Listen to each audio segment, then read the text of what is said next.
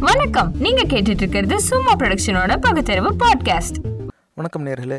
இந்த பதிவில் நம்ம பேச போகிறது சில நாட்களாக இப்போ ஓடிக்கிட்டு இருக்கிற அந்த கந்த சஷ்டி கவசம் அப்படிங்கிற ஒரு சர்ச்சை.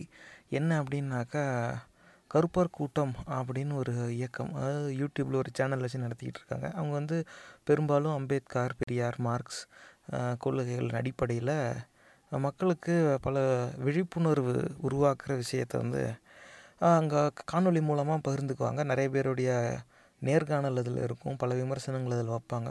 அப்படி மூட நம்பிக்கைக்கு எதிராக வெளிப்படையாக செயல்படும் ஒரு சில இயக்கங்களில் அந்த கருப்பர் கூட்டம்ங்கிற இயக்கமும் உள்ளடக்கம். இப்போ சமீப காலத்தில் மதவெறி கூட்டத்துக்கு ஆதரவானவங்க நம்ம மதத்துக்கு எதிராக செயல்படுறாங்க அப்படின்னு நிறைய பேரை குற்றச்சாட்டு வச்சாங்க. அதில் வந்து இந்த கருப்பர் கூட்டங்கிற இயக்கத்தையும் அவங்க வந்து சுட்டி காட்டினாங்க. அதிலிருந்து இது ஆரம்பிச்சுது.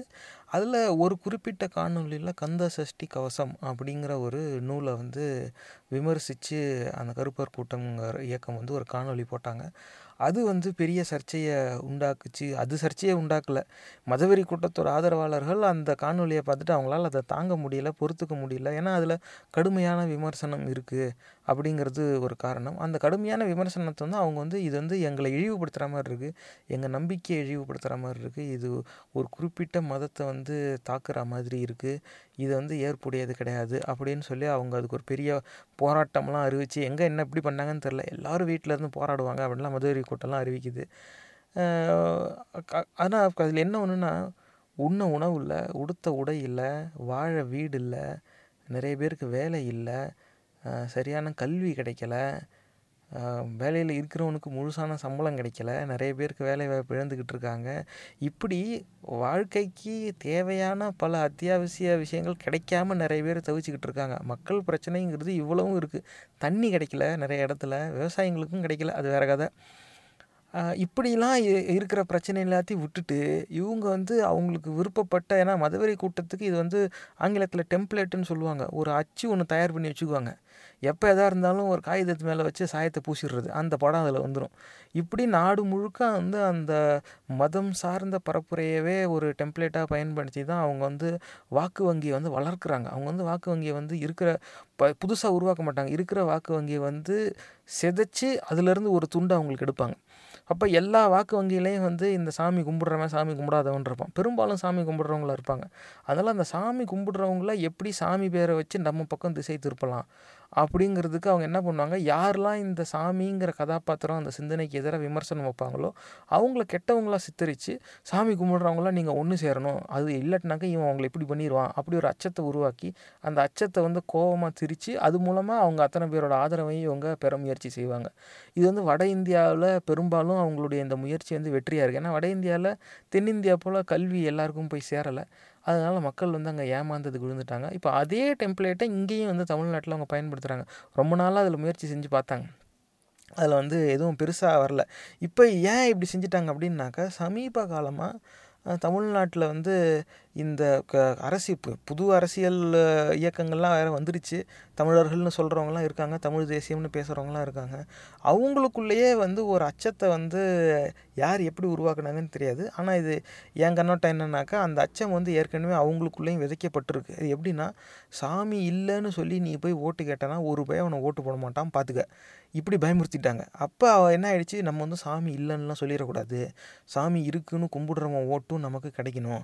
அதுக்கு என்ன செய்யலாம்? அப்படின்னாக்க ஏற்கனவே இவனுங்க தான் மதவெறி கூட்டத்தில் இந்த சாமியை வச்சுக்கிட்டு ஒரு ஆர்ப்பாட்டத்தை பண்ணிக்கிட்டு இருக்காங்க. அப்போ அதே பாணியில் நம்ம போக முடியாது. நம்ம இதுக்கு ஒரு தனியாக உருவாக்கணுங்கிறதுக்காக தமிழ் கடவுள் அப்படின்னு அவங்க உருவாக்க போய் நாங்கள் வந்து எங்களுக்குன்னு பல வழிபாட்டு முறைகள் இருந்துச்சு. அதை எல்லோரும் நீங்கள் வந்து கையகப்படுத்தி எங்களுடைய வாழ்க்கை முறையையும் மொத்தமாக சதைச்சிருக்கீங்க. எங்களை அடிமைப்படுத்தியிருக்கீங்க. அதில் வழிபாட்டு முறைங்கிறது எங்கள் வாழ்க்கை முறையில் ஒரு சின்ன அங்கம். அதை வந்து நீ எடுத்து நீ அதுக்கு ஒரு தனி சாயம் பூசி ஒரு பெயர் கொடுக்கக்கூடாது எங்களுடையது. அப்போ வந்து எப்படி ஆகுதுன்னா சாமிங்கிறது வந்து ஒரு மந்திரம் தந்திரம்லாம் தெரிஞ்ச ஒரு மாய சக்திலாம் கிடையாது. அது வந்து எங்களுடைய தலைவர் பதவியில் இருந்த எங்கள் மன்னர்கள் மாதிரி எங்களுடைய முன்னோர்கள் தான் நாங்கள் வந்து இறைவனாக வேண்டுறோம். அப்போ எங்கள் முப்பாட்டன் தான் வந்து எங்களுக்கு சாமி அப்படின்னு அப்படி ஒரு கருத்தியல் ப ஒரு பரப்புரையை உருவாக்கி அதில் வந்து இங்கே பெரும்பாலும் அந்த தமிழ் சார்ந்து இருக்கிற அந்த ஆன்மீக இலக்கியங்கள் எல்லாம் அதில் பிரபலமானதுனாலே இந்த முருகன்கிற இந்த கதாபாத்திரத்தை பிடிச்சிக்கிட்டு இவன் தமிழ் கடவுள் முருகன் அப்படிங்கிற ஒரு பரப்புரையாக செஞ்சாங்க. அதில் இப்போ ரெண்டு விதமான விளைவும் இருந்துச்சு. ஒரு யாரெல்லாம் சாமி நம்புனாங்களோ அதில் வந்து ஆமாம்மா இது நம்ம சாமி. அப்படின்னு சொல்லி அவங்களோட ஒட்டுனவங்களும் இருக்காங்க. மிச்சம் இருக்கவங்க வந்து ஏன்டா இல்லாததை போய் பெருசாக ஊதி இது பெருசாகிட்டு இருக்கிற பிரச்சனையை பேசுவோம். இல்லாததை வச்சு ஏன் இப்போ தனியாக நம்மளும் அவங்களும் அப்புறம் நமக்கும் அவங்களுக்கும் வித்தியாசம் இல்லாமல் போயிடும் அப்படின்னு நினைக்கிறவங்களும் இருக்காங்க. இந்த மாதிரிலாம் இருக்குது அப்போ இப்படி இருக்கிறதுனாலேயே மதவெறி கூட்டத்துக்கு இது ஒரு வாய்ப்பாக அமைஞ்சிருச்சு. ஏன்னா இப்போ இந்த தமிழ் கடவுள் அப்படின்னு குறிப்பிடப்படுற இந்த முருகன்கிற கதாபாத்திரத்தை விமர்சித்து ஒரு கருத்து வந்துருச்சா? இதை நம்ம கையில் எடுத்தால் இதை இது இது நம்மளுடைய கருத்தை சரின்னு நினைக்கிறவன் வாக்கு பூரா நமக்கு பின்னால் வர வாய்ப்பு இருக்குது அது இல்லாமல் இதை வச்சு இங்கே தமிழ்நாட்டில் புதுசாக அரசியல் செய்ய முயற்சி செய்கிறவங்களுடைய அடையாளத்தையும் நம்ம கையகப்படுத்திடலாம். அப்படிங்கிற ஒரு எண்ணம் இருக்கா என்னன்னு தெரியல. ஆனால் ஏன்னா மற்ற சாமியை வச்சுலாம் இங்கே சொல்லும் போது இங்கே பெருசாக யாரும் டென்ஷன் ஆக மாட்டாங்க. ராமர் கோயில் வந்து எங்களுக்கு கட்டி ஆகணும். ராமரை பற்றி யாராவது பேசினாங்கன்னா டே ஏன்டா நீங்கள் போங்கடா அப்படின்ட்டு போயிடுவான் ஏன்னா இங்கே வந்து அந்த கதாபாத்திரத்துக்கு இப்போ அவ்வளோ ம மதிப்பு மரியாதை கிடையாது. அத்தனை ஆலயங்கள் கிடையாது. ஏன்னா இங்கே ஏற்கனவே பல ஆலயங்கள் இருக்குது. எத்தனையோ சாமியை வந்து இவங்க கும்பிட்டுக்கிட்டு தான் இருக்காங்க. அதில் வந்து நிறையா பேர் வந்து இவங்க வந்து அதெல்லாம் வந்து இந்த குறுக்க கயிறு கட்டினவங்க சாமியாகவே கருத மாட்டாங்க. ஆனால் அது வேறு கதை. இந்த பதிவில் நம்ம மெயினாக பேச போகிறது வந்து இந்த இதுதான். கந்தசஷ்டி கவசம்ங்கிற ஒரு நூலை வந்து விமர்சித்து அது யூடியூப்பில் ஒரு குழு வந்து ஒரு காணொளி போடுறாங்க. அதை பிடிச்சிக்கிட்டு நீ எப்படி எங்கள் சாமி அப்படி சொல்லலாம்?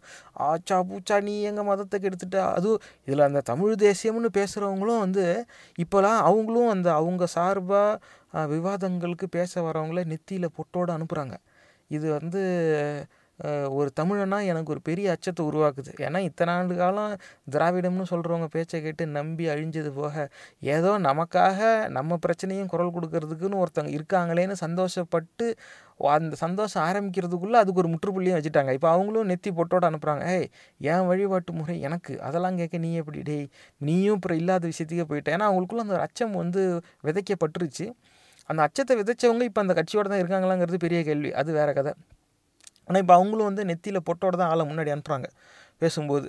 அப்போ இது வந்து பலவிதமான சந்தேகங்களை எழுப்புது. ஆனால் அவங்க எல்லாருக்கும் என்ன ஒன்றுனாக்கா இது இவ்வளோ வன்மமாக எப்படி பேசலாம்? இது பேசலாம்?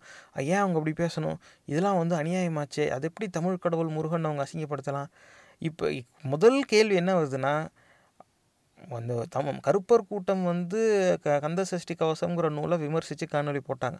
அது அவங்களுடைய விருப்பம் அவங்களுடைய உரிமை. அதுக்கு நம்ம அப்புறம் வருவோம். அவங்களுடைய கருத்து அது அவங்க கண்ணோட்டத்தில் அந்த நூலில் அவங்க எதை சரின்னு பார்த்தாங்களோ அதை சரின்னாங்க. எது தவறுன்னு பார்த்தாங்க தவறுன்றாங்க. எதை எப்படி விமர்சிச்சுன்னு அதை அப்படி விமர்சித்தாங்க அப்படியே அந்த விமர்சனத்தில் வந்து விருப்பம் இல்லை அந்த விமர்சனத்தில் உடன்பாடு இல்லை அந்த விமர்சனம் வந்து சரியானதாக ஒருத்தருக்கு படலைன்னா அவங்களுடைய செயல்பாடு என்ன இருக்குன்னா இல்லை இவங்க வந்து இப்படி சொல்கிறாங்க இந்த நூலில் வந்து இப்படி போட்டிருக்குன்னு அதை இப்படி கேலி பண்ணுறாங்க அதில் வந்து அசிங்கமான சொற்கள் எல்லாம் கூட பயன்படுத்துகிறாங்க ஆனால் உண்மையில் அந்த நூலில் வந்து அதுக்கான பொருள் அது கிடையாது. அதுக்கு இதுதான். அப்படின்னு இது வரைக்கும் யாராவது எங்கேயாவது ஒன்றாவது சொல்லியிருப்பாங்களா?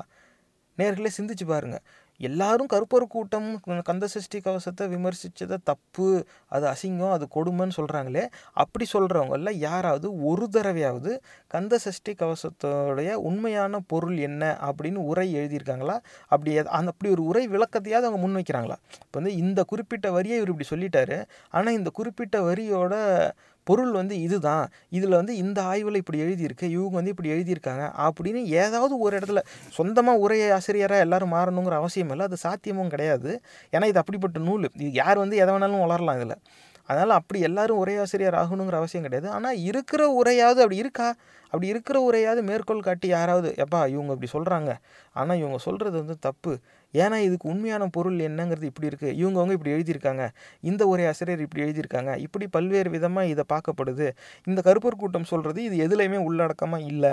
அப்போ இவங்க கருப்பர் கூட்டம் வந்து அவங்களுடைய கருத்தை நிரூபிக்க இன்னும் ஆதாரங்கள் வெளியில் கொண்டு வரணும்.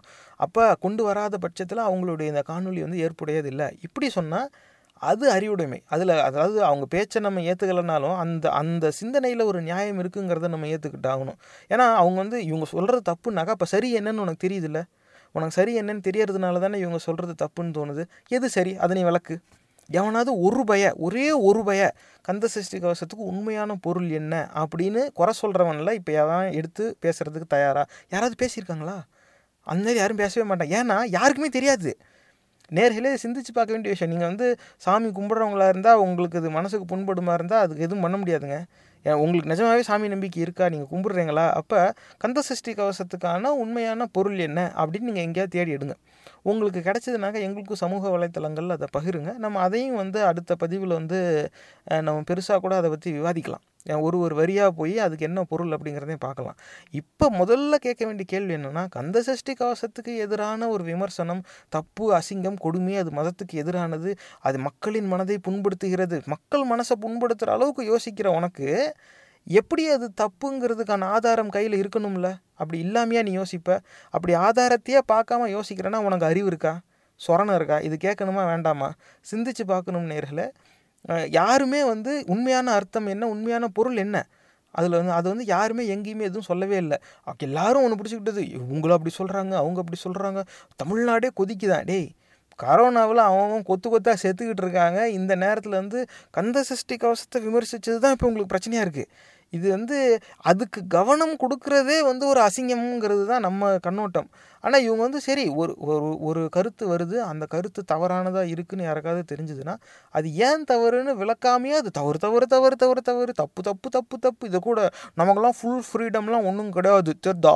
அப்படின்னு சொல்லுவாங்க. அந்த முட்டாள்களுடைய எண்ணிக்கை நம்ம சமுதாயத்தில் அதிகமாகிடுச்சு இவங்களுக்கு வந்து அரசியலமைப்பு சட்டம்னா என்னன்னு தெரியாது மக்களாட்சி தத்துவம்னா என்னன்னு தெரியாது.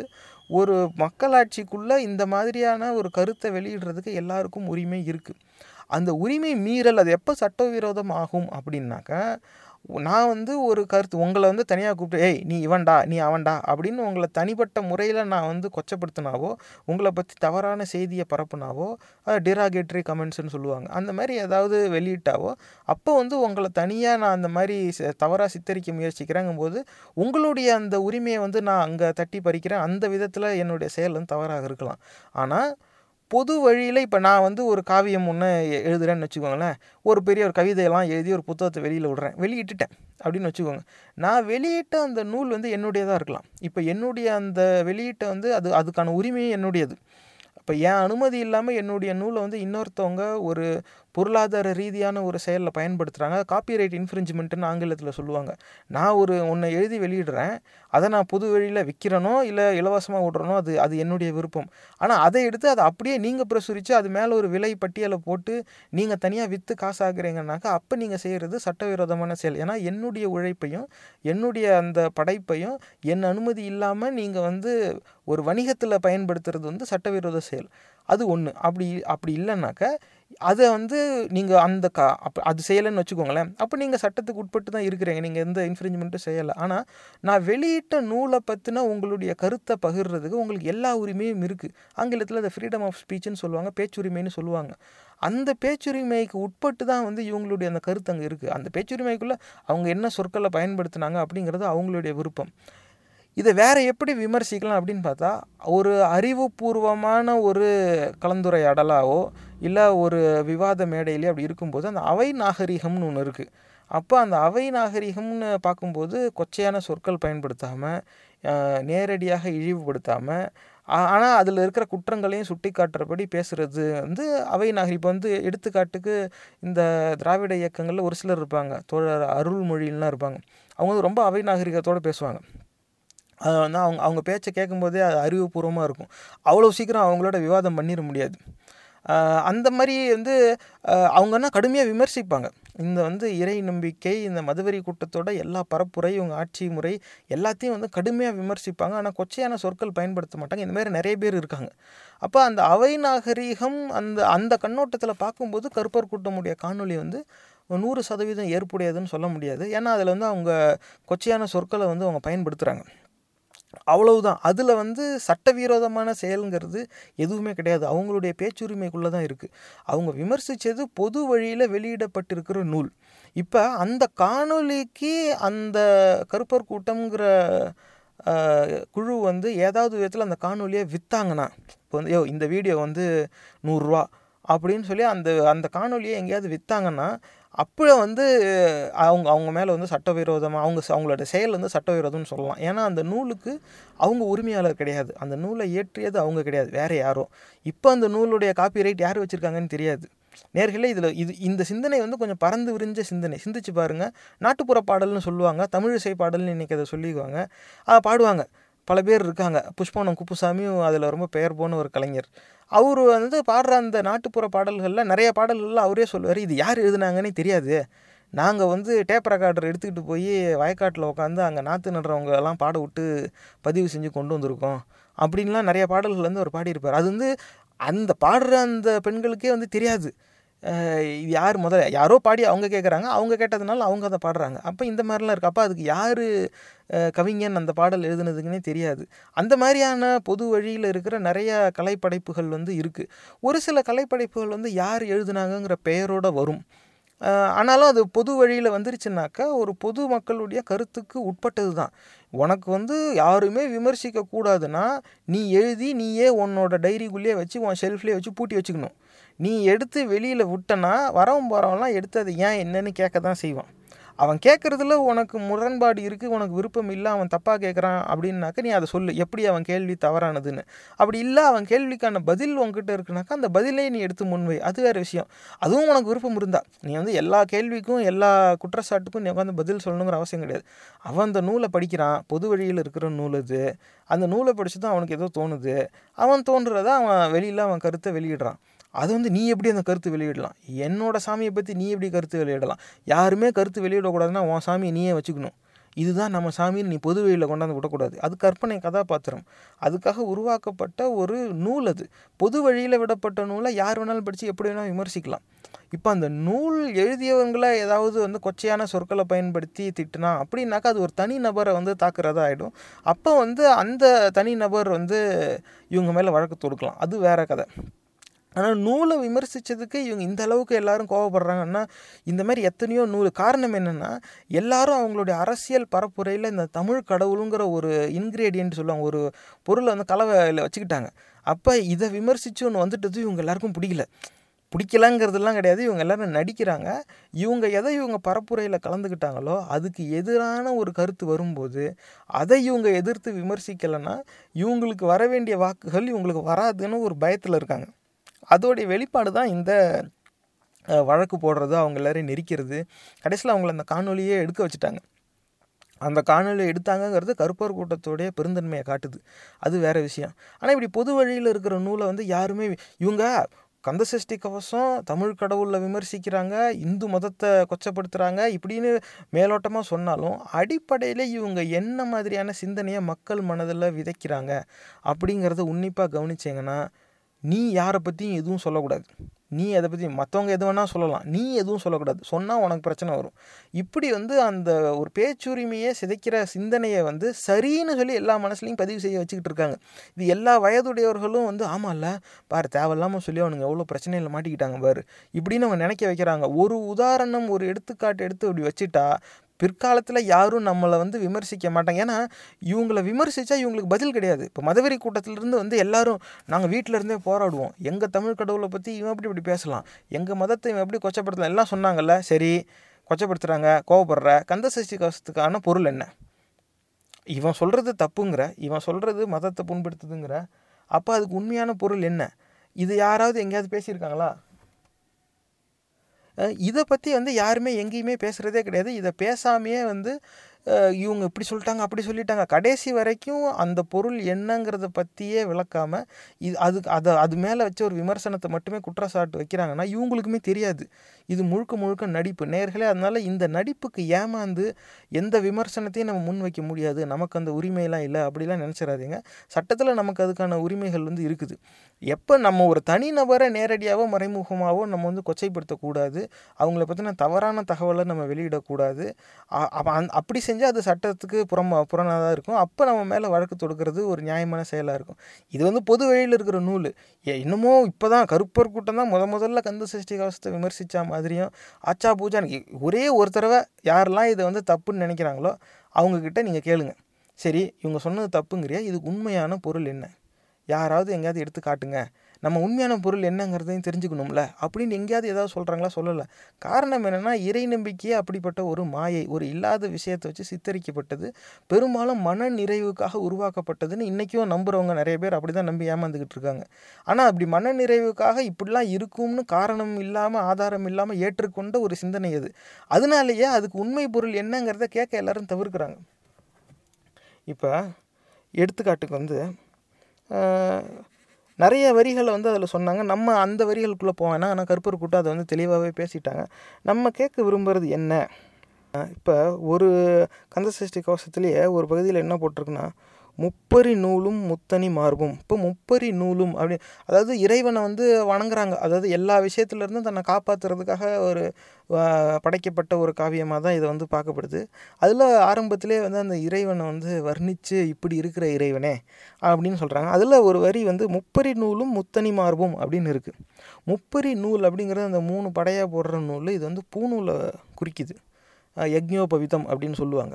இப்போ இந்த முருகன் கோயில் முருகன் அப்படிங்கிற இந்த கதாபாத்திரம் இருக்குதுல்ல இறைவன் நிறைய பேர் சொல்லுவாங்க அது ஒரு கற்பனை கதாபாத்திரம். இந்த கதாபாத்திரத்தின் அடிப்படையில் இருக்கிற அந்த இறை நம்பிக்கை வந்து பெரும்பாலும் சைவ மதத்தை சேர்ந்தவங்க அப்படின்னு சொல்லிக்குவாங்க.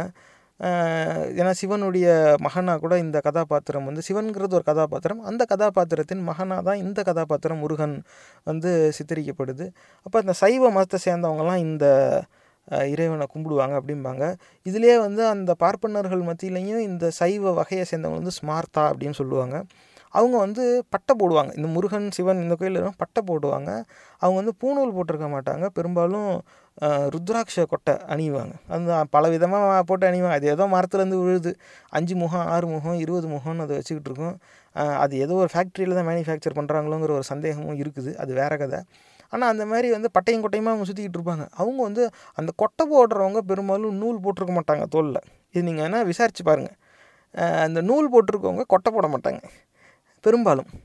அப்போ இந்த முருகன் சிவன் இப்படிங்கிற கதாபாத்திரமே இந்த சைவ மதத்தோடு சேர்ந்தது. சைவ சித்தாந்தத்தில் வச்சு தான் பேசிகிட்டு இருந்தாங்களாம் சைவர்கள்.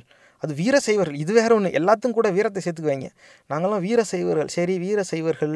அப்புறம் அதுலேயே வந்து பார்ப்பனர்களுக்கும் ஸ்மார்த்தா சைவைட்ஸ் இப்படிலாம் வேறு பெயர் சொல்லிக்குவாங்க. அவங்க என்ன பண்ணுவாங்கன்னா பட்டை போடுவாங்க. நாமம் போட்டுக்க மாட்டாங்க. கொட்டை போடுவாங்க. கயிறு கட்ட மாட்டாங்க. அப்போ பூணூல் போடாமல் கொட்டை போட்டு பட்டை போட்டவன் கும்பிடுற சாமிக்கு எப்படா பூணூல் வந்துச்சு? விளக்கெண்ணெய். அப்படின்னு கேட்கணுமா? இல்லையா?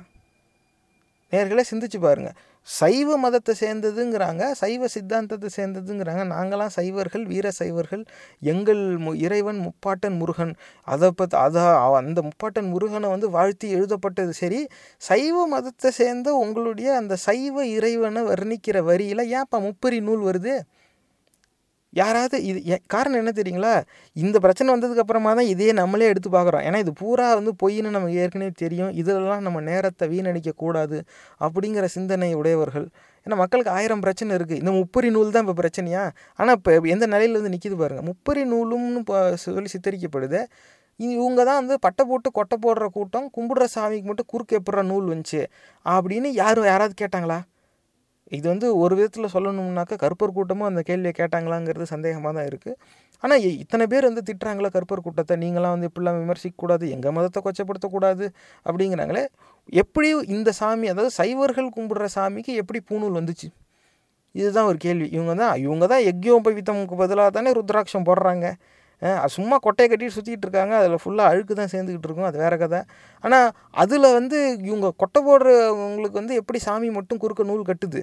அப்போ இந்த காவியமே வந்து இரு அதாவது ஒரு ப பிராந்தியத்துக்குள்ளே போய் அங்கே இருக்கிற மக்களின் வ வழிபாட்டு முறையை பார்த்து அவங்க ஆளுக்கு ஒரு இறைவனை வந்து வர்ணித்து வணங்கிக்கிட்டு இருக்காங்க. இருக்கிற இறை நம்பிக்கை சார்ந்த அந்த பழக்க வழக்கங்களை கையகப்படுத்தி அதில் தன்னுடைய சாயத்தை பூசுகிற ஒரு முயற்சியாக தான் இது எனக்கு படுது. நீங்கள் எப்படி யோசிக்கிறீங்கன்னு சிந்திச்சு பாருங்கள் நான் சொல்கிறேங்கிறதுக்காக அது உண்மை கிடையாது. அதை நீங்கள் நம்பணுங்கிற அவசியமும் கிடையாது.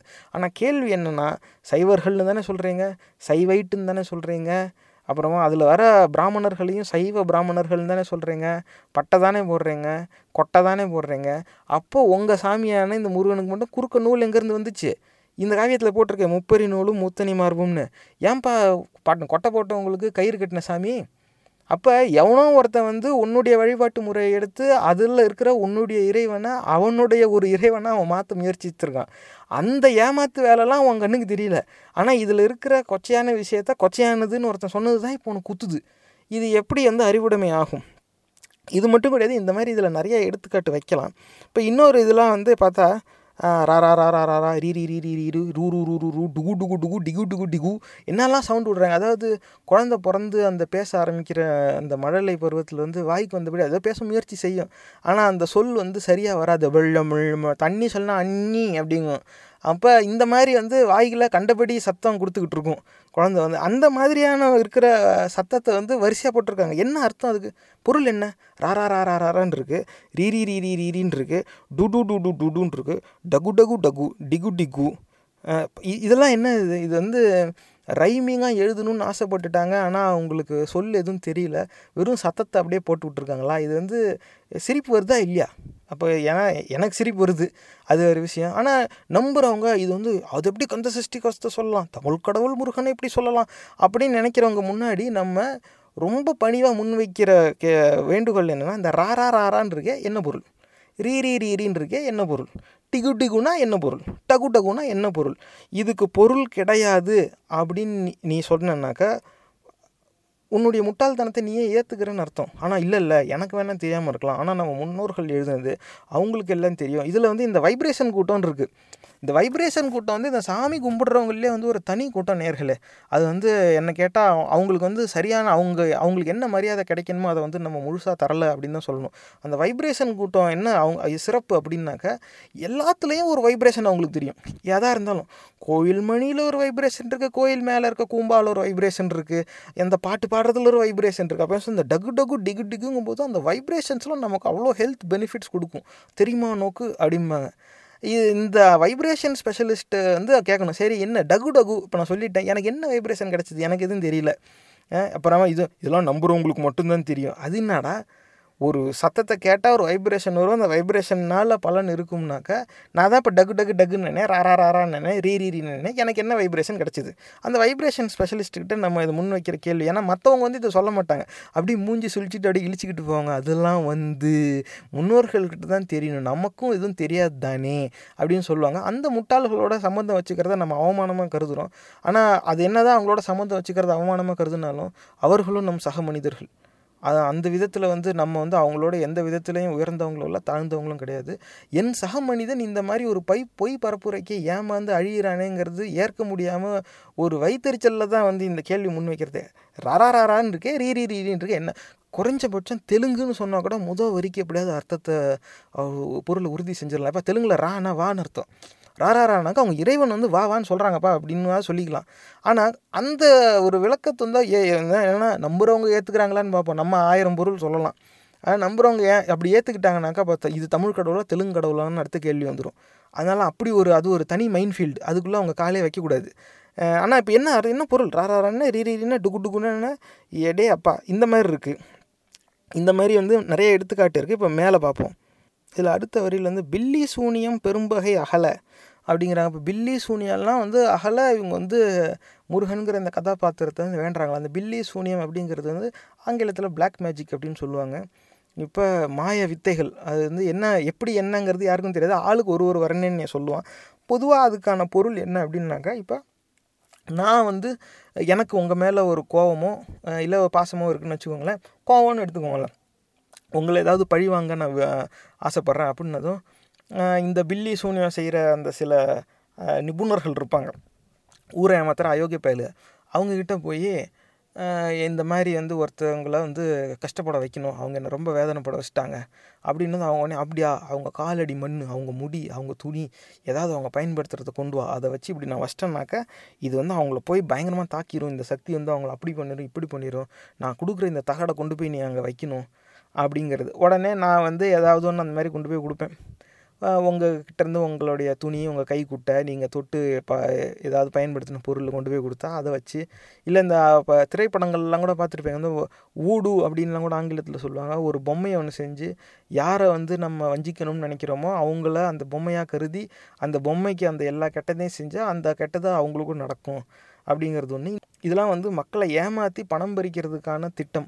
இது வந்து அயோக்கியத்தனம். எந்த விதத்துலையும் இதில் உண்மை எந்த எந்த எதுவுமே கிடையாது. இதுதான் உண்மை. ஆனால் அதை விளக்குறதுக்கு பதிலாக அதை விளக்குறதுக்கு நீ எனக்கு உதவுன்னு இந்த கதாபாத்திரத்திட்ட கேட்குறாங்க இது எப்படி அறிவுடைமை ஆகும் பில்லி சூனியம் அப்படின்னா இவங்க என்ன சொல்கிறாங்கன்னா மறைமுகமாக பில்லி சூன்யம்லாம் உண்மைன்னு இந்த நூல் சொல்லுது. இது எப்படி நேர்களே நியாயமாகும்?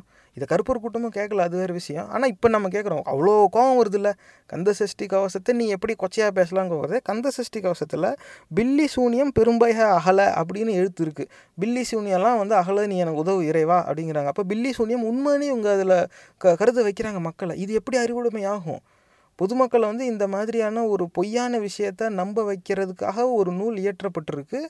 அந்த நூலை வந்து நியாயம்னு நினைக்கிறதே அசிங்கம். அதை ஒருத்தன் விமர்சிக்கிறது தான் இப்போ உங்களுக்கு கோபமாக இருக்கா? அறிவு வேணாமா? சொரணை வேண்டாமா? எப்படி இன்னுமா இந்த பில்லி சூனியத்தை நம்பிக்கிட்டு இருக்காங்க? இல்லை பில்லி சூனியெல்லாம் வந்து அதெல்லாம் ஃபேக் தான். அதெல்லாம் வந்து நிறைய போலி சாமியார் வந்துட்டாங்க. சரி பில்லி சூனியம் ஃபேக்கு போலி சாமியார் அதை நம்ப முடியாது. அப்போ பில்லி சூனியம் அகலன்னு போட்டிருக்கு. கந்த சஷ்டி கவசமும் ஃபேக் தானே? ஆமாவா இல்லையா? அது எப்படியே திடீர் திடீர்னு இது மதவெறி கூட்டத்தோட பரப்புரை மாதிரியே இருக்குது இன்றைக்கி ஒன்று சொல்லலாம் நாளைக்கு ஒன்று சொல்லுவான். நாளான்னைக்கு அப்படியா சொன்னேன் அதை நான் சும்மா சொன்னேன் அப்படிம்பான் ஏன்னா அப்படி தானே அவங்க பதினஞ்சு லட்ச ரூபா நம்ம அக்கௌண்ட்லலாம் போட்டாங்க. கேட்டால் அது நாங்கள் அரசியல் பரப்புரை மேடையில் ஏதோ பேசும்போது பேசுனது அவ்வளவுதான்.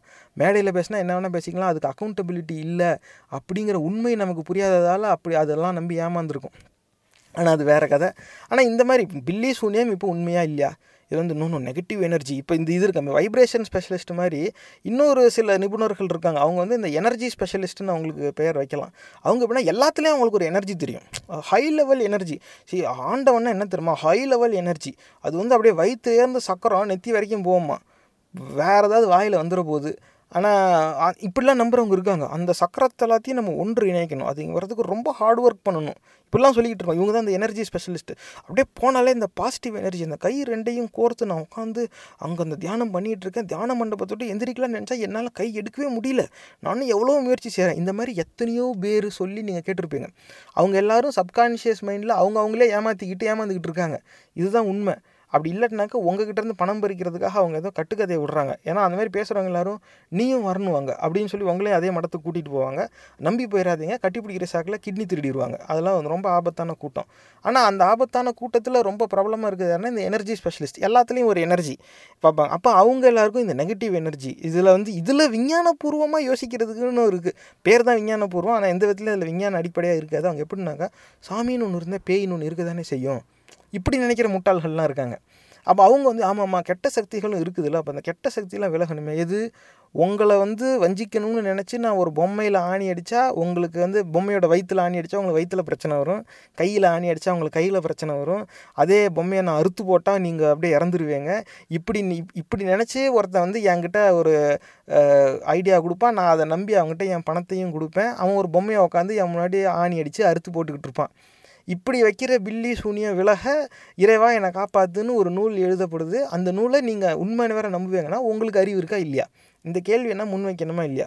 சிந்திச்சு பார்க்கணும் நேர்களை இவங்க கந்த சஷ்டி கவசத்தை எப்படி விமர்சிக்கலாம் அப்படின்ட்டாங்களே கந்த சஷ்டி கவசத்தில் பில்லி சூனியம் உண்மைன்னு அஹ், கருதுற மாதிரியான சிந்தனை பதிவிடுது. அந்த அயோக்கியத்தனத்தை அயோக்கியத்தனம்னு சொல்லாமல் என்ன ஆஸ்கார வாடா கொடுப்பாங்க இதில் வந்து ஒரு கோவம் தான் வருது. அவ்வளோ கோவம் வருதுல்ல இது வந்து விமர்சிச்சதுக்கு இதில் வந்து இவ்வளோ பொய்யான விஷயங்கள் அடங்கி இருக்கு இதை வந்து ஏன்னு நீங்கள் கேட்க மாட்டிங்களா? அப்போ இது இது ஏன்னு அவன் ஒருத்தன் விமர்சிக்க போனால் நீ எப்படி விமர்சிக்கலாம்? உங்களுக்கு ஃபுல் ஃப்ரீடம்லாம் ஒன்றும் கிடையாது அப்படிங்கிற இது எப்பேற்பட்ட அயோக்கியத்தனம்? பில்லி சூனியம் பெரும்பகை அகல. பில்லி சூனியம் உண்மைன்னு இப்போ நம்ப நம்ப சொல்கிறாங்களா இது வந்து கேட்க வேண்டிய ஒரு விஷயம். அப்போ பில்லி சூனியம் செய்கிறவங்கலாம் வந்து உண்மையாக இந் இதுக்கு எதிரான சட்டங்கள் முழுசாக இன்னும் இயற்றப்படவில்லை. நேர்களே இதில் வந்து நீங்கள் சிந்திச்சு பார்க்க வேண்டிய விஷயம். ஏன் அப்படி சொல்கிறேன்னாக்கா இந்த மாதிரி மூட நம்பிக்கை சார்ந்த செயல்களுக்கு எதிரான சட்டங்கள் ஒரு சில மாநிலங்களில் வந்து இயற்றப்பட்டிருக்கு. அதுக்காக நிறைய பேர் வந்து போராடி இருக்காங்க. அதில் போராடினவங்கலாம் நிறைய பேர் வந்து இந்த மதவெறி கூட்டத்தால் சுட்டு கொல்லப்பட்டிருக்கிறார்கள்.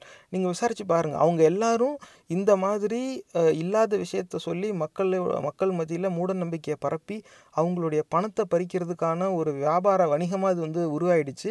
ஆக இந்த மாதிரி மூட நம்பிக்கை சார்ந்த செயல்களை சட்டவிரோதமாக நீங்கள் அறிவிச்சாதான் மக்களை காப்பாற்ற முடியும். அப்படி சட்டவிரோதமாக அறிவிங்க அப்படின்னு சொன்னால் இந்த ஆட்சி பொறுப்பில் இருக்கிறவங்க அதை நீண்ட நாள் தள்ளி போட்டுக்கிட்டே இருந்தாங்க. அதனால் இவங்க வந்து சமூக முன்னாடி வந்து இப்போ பொதுமக்கள் பொது வழியில் அதுக்கான எதிரான பரப்புரையை அவங்க செய்ய ஆரம்பித்தாங்க இந்த மாதிரிலாம் நம்பாதீங்க மக்களே இதெல்லாம் வந்து பொய் இந்த மாதிரி மாய மந்திரம்லாம் கிடையாது. உடம்பு சரியில்லைன்னா நீங்கள் மருத்துவமனைக்கு போகணும். கண்டவன்ட்டையும் போய் மந்திரம் ஓதிக்கிட்டு இருக்கக்கூடாது. அதுலலாம் வந்து உங்களுக்கு இது எந் எல்லா மதத்தையும் சேர்த்து தான் அவங்க செஞ்சாங்க. ஆனால் அவங்க வந்து சுட்டு கொல்லப்பட்டார்கள். அதுக்கப்புறம் போராட்டம் வர மாதிரி இருந்துச்சு. அதுக்கப்புறமா ஒரு சில மாநிலங்களில் மட்டும் அதை ஏற்றிருக்காங்க. இது நாடு முழுக்க இந்த மாதிரியான சட்டம் இயற்றப்பட வேண்டும். உடம்பு சரியில்லைனாக்கா ஒரு மந்திரம் செஞ்சு ஒரு ஓதுனி ஒரு புகை போட்டு ஏதாவது செஞ்சிட்டாக்க இல்லை கையில் காலில் ஏதாவது கயிறை கட்டிட்டாக்க அந்த உடல்நிலை வந்து மோசமானது சரியாயிடும் அப்படின்னு நினைக்கிறது வந்து எந்த விதத்துலேயும் அறிவுடைமை கிடையாது. அப்படிலாம் இருந்தால் எம்பிபிஎஸ் படிக்கிறவன்ட்ட இந்நேரம் பல கயிறு அப்படியே க கொத்து கொத்தாக இருக்குன்னு போனது ஜலதோஷமாக ஏ பச்சை கயிறு கட்டு வயிற்று வலியா ஏ சிவப்பு கயிறு கட்டு அப்படின்னு எல்லா டாக்டரும் சொல்லி வச்சுருவாங்களே நம்மளும் அவங்கக்கிட்ட அந்த கயிறை வாங்கி வீட்டில் வச்சுட்டா டாக்டர்கிட்டே போக வேண்டாம். நம்ம தேவையான கயிறை கையில் கட்டிக்கலாம். ஆனால் அதெல்லாம் வந்து எந்த விதத்துலையும் உண்மை கிடையாது. ஆனால் அப்படிப்பட்ட ஒரு பொய்யான ஒரு அயோக்கியத்தனத்தை விலக கோரி இறைவன் முன்னாடி ஒரு கோரிக்கையை வைக்கிற மாதிரி ஒரு காவியம் இயற்றப்பட்டிருக்கு. இது உண்மைன்னு நம்புறது எப்படி அறிவுடைமை ஆகும்? சிந்திச்சு பாருங்க. அடுத்தது வந்து என்னதுன்னா கொல்லிவாய் பேய்களும் குரலை பேய்களும் பெண்களை தொடரும் பிரமாட்சதரும் அதான் இதில் வந்து கொல்லிவாய் இப்போ வந்து கொல்லிவாய் பேசு பேய் குரலை பேய் அப்புறம் பெண்களை தொடரும் பிரமாட்சதரும் இப்போ முதல்ல அந்த பேய்களுக்கு வருவோம். கொல்லிவாய் பேயம் அது என்னென்னு யாருக்காவது தெரியுமா? யாராவது கொல்லிவாய் பேய் பார்த்துருக்கீங்களா நேர்களே? அப்படி யாராவது இருந்தால் தயவு செஞ்சு அப்படி அனுப்பி விடுங்க. எப்பா பகுத்தறிவு பாட்காஸ்ட்னு ஒரு நிகழ்ச்சி ஓடுது. அந்த நிகழ்ச்சியை வந்து கேட்டுக்கிட்டு இருக்காங்க. அந்த நிகழ்ச்சியை நடத்துகிறவங்கக்கிட்ட போய் நான் தான் கொல்லிவாய் பிசாஸ்னு ஒரு இன்ட்ரோ கொடுத்துட்டு வாப்பா. யாராவது ஏதாவது ஒரு லிங்க் இருந்தால் அனுப்புங்க. எங் எவனாவது எங்கேயாவது இதுக்குன்னு யூடியூப்பில் வந்து ஒரு காணொலி போட்டிருப்பான். நேரில் எல்லாத்துக்கும் ஏதாவது ஒரு காணொலி யூடியூப்பில் கண்டிப்பாக இருந்தே தீரும். கொல்லி வாய்ப்பை காட்டான் வீடியோ அப்படின்னு சொல்லி ஏதாவது ஒரு வீடியோ இருந்து தயவு செஞ்சு அந்த அந்த லிங்க் வந்து எங்களுக்கு அனுப்புங்க. நாங்களும் பார்க்குறோம் கொல்லி வாய்ப்பேங்கிறது என்ன அப்படின்னு. ஏன்? அது என்ன கொல்லி வாய் வாயில் கொல்லி இருக்கா? கொல்லியே வாயாக இருக்கா? இப்போ என் கேள்வி அதுதான். கொல்லிவாய் பெயின் இருக்கு. அந்த கொல்லின்னா என்ன என்ன பொருள்? அந்த கொல்லிக்கு வாய் வச்சா அந்த கொல்லி கொல்லிவாய் பேயாக மாறுதா? இல்லை கொல்லியவே வாயாக வச்சுக்கிட்டு ஒரு பேய் வருதா? அந்த பேய் எப்படி இருக்கும்? இப்போ அந்த பேயில் வந்து பாலியல் வித்தியாசம் இருக்குமா? அந்த கொல்லிவாய் பேயிலே ஆம்பளை கொல்லிவாய் பேய் பொம்பளை கொல்லிவாய் பேய் இருக்குமா? கொல்லிவாய் பேயில் திருநங்கையும் இருக்குமா? நம்ம நியாயமாக இருக்கணும்ல. அப்போ அது கேட்கணும். கொல்லிவாய் பேய்களும். அப்போ நிறைய இருக்குதுன்னு சொல்கிறாங்க அது ஒன்று கிடையாது. இப்போ கொல்லிவாய் பேய் அப்படிங்கிறது ஒரு கதாபாத்திரம் கிடையாது. கொல்லிவாய் பேய்களும். அப்போ ஒரு பெரிய சமூகமே இருக்குது அப்போ இந்த கொல்லிவாய் பேய்களுங்கிற சமூகம் எந்த கிரகத்தில் வாழுது? அதை இந்த உங்கள்கிட்ட இருந்து கேட்கணும். ஆனால் இவங்களை பொறுத்த வரைக்கும் நவகிரகம்னு சொல்லிக்குவாங்க. பல கிரகங்கள் இருக்குது நம்ம யூனிவர்ஸ் ரொம்பவே பறந்து விரிஞ்சுது.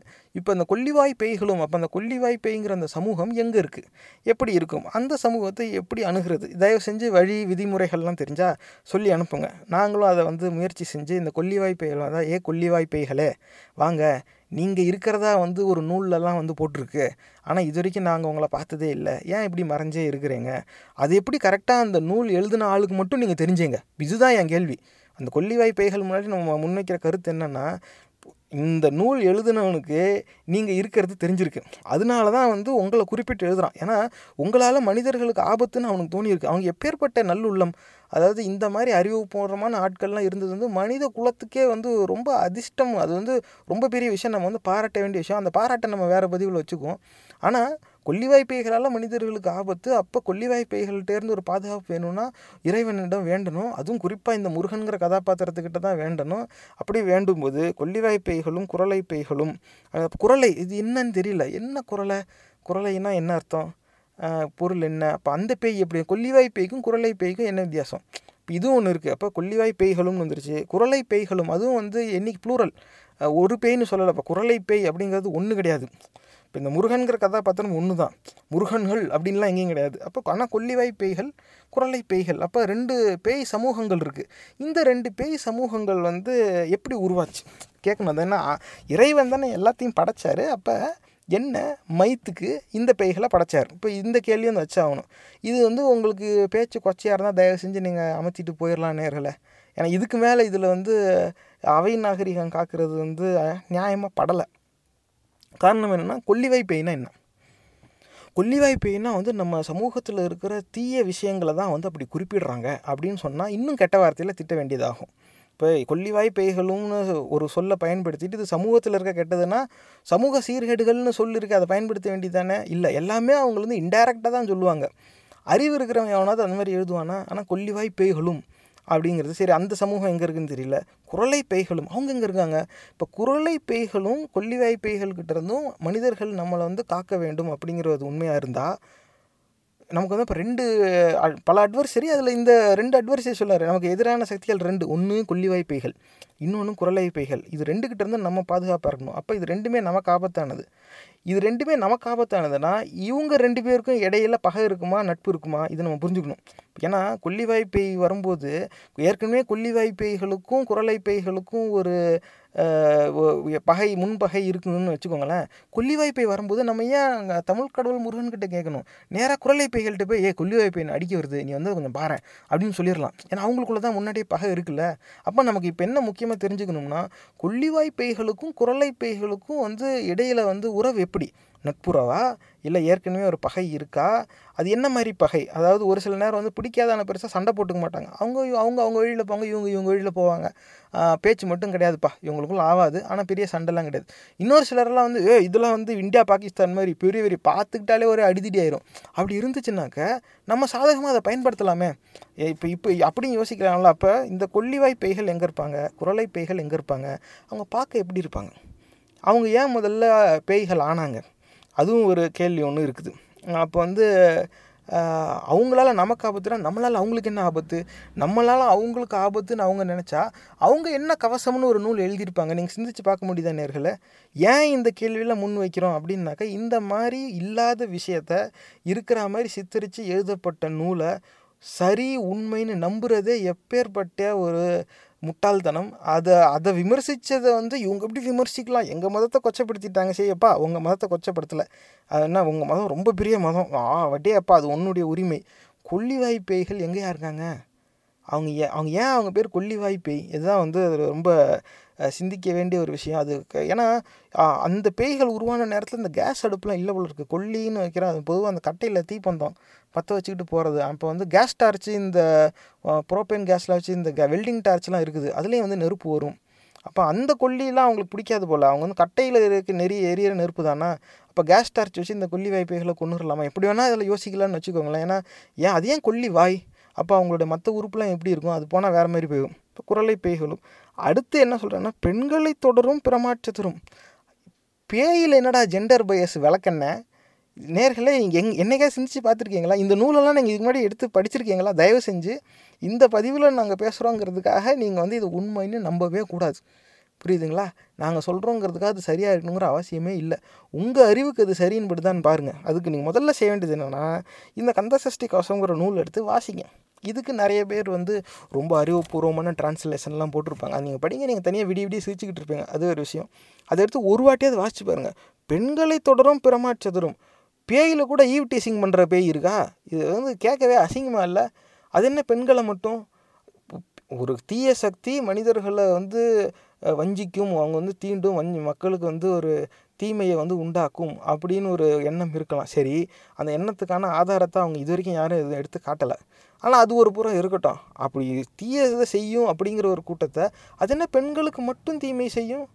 எதனால அந்த பெண்களை தொடரும் பிரமாச்சதரும் அவங்க அப்போ ஆண்மகங்களை தொட தொடராதா? அப்போ அது ஆண்மகனையும் தொடரும் அப்படின்னாக்கா ஏன் பெண்களை தொடரும்னு போடுது? பேயில் என்ன ஜெண்டர் பயஸு காரணம் என்னென்ன நேர்களே? பெரும்பாலும் நம்ம இது ஏற்கனவே ஒரு பதிவில் வந்து பேசிட்டோம். அந்த பொம்பளை பிள்ளைக்கு பன்னெண்டு வயசு ஆயிடுச்சுன்னா பூஜை செய்கிற மெஷினாக உருவாக்குறது நம்ம சமுதாயத்துக்கு இருக்கிற ஒரு பெரிய உளவியல் நோய். அவங்கள வந்து நம்ம ஆண்மகனுக்கு சமமாக வளர்க்க விரும்பலை. பல்வேறு காரணங்கள். ஆனால் அது வந்து எப்படி அதை நம்ம மூடி மறைக்கிறோம்னாக்கா அவங்கள இந்த ஆன்மீகத்தின் வழியில் தள்ளி விட்டுறது. பத்து வயசு ஆனதுமே வந்து சாமி புத்தகத்தை கொடுத்துட்றது.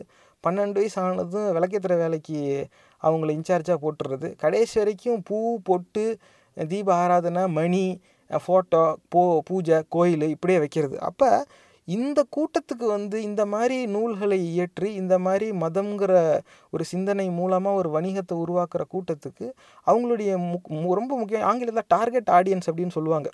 அந்த டார்கெட் ஆடியன்ஸ் இவங்களுக்கு யார்? முக்கியமான இவங்களுடைய பார்வையாளர்கள் யாருன்னா பெண்கள் தான். அதனாலே அவங்கள கவர்றதுக்காக இந்த வரி எழுதப்பட்டிருக்கு. பேயில் என்ன ஜெண்டர் பயஸ் தயவு செஞ்சு இதுக்கு வந்து பதில் தெரிஞ்சே தீரணும். எங்களுக்கு வந்து கொல்லிவாய் பேய்களை பார்க்க முடியலனாலும் பரவாயில்ல. அவங்க ஷெடியூல் பிஸியாக இருக்குது அவங்க அப்பாயின்மெண்ட் கொடுக்கல. அவங்களுக்கு ஜூம் மீட்டிங்கில் விருப்பம் இல்லை. செக்யூரிட்டி கன்சர்ன் இருக்குது அவங்க வந்து வெறும் மைக்ரோசாஃப்ட் டீம்ஸ் தான் பயன்படுத்துவாங்க அப்படின்னு கூட சொல்லிக்கலாம். குரலை பேய்களும் வந்து அவங்க வந்து அவுட் ஆஃப் கவரேஜ் ஏரியாவில் இருக்காங்க.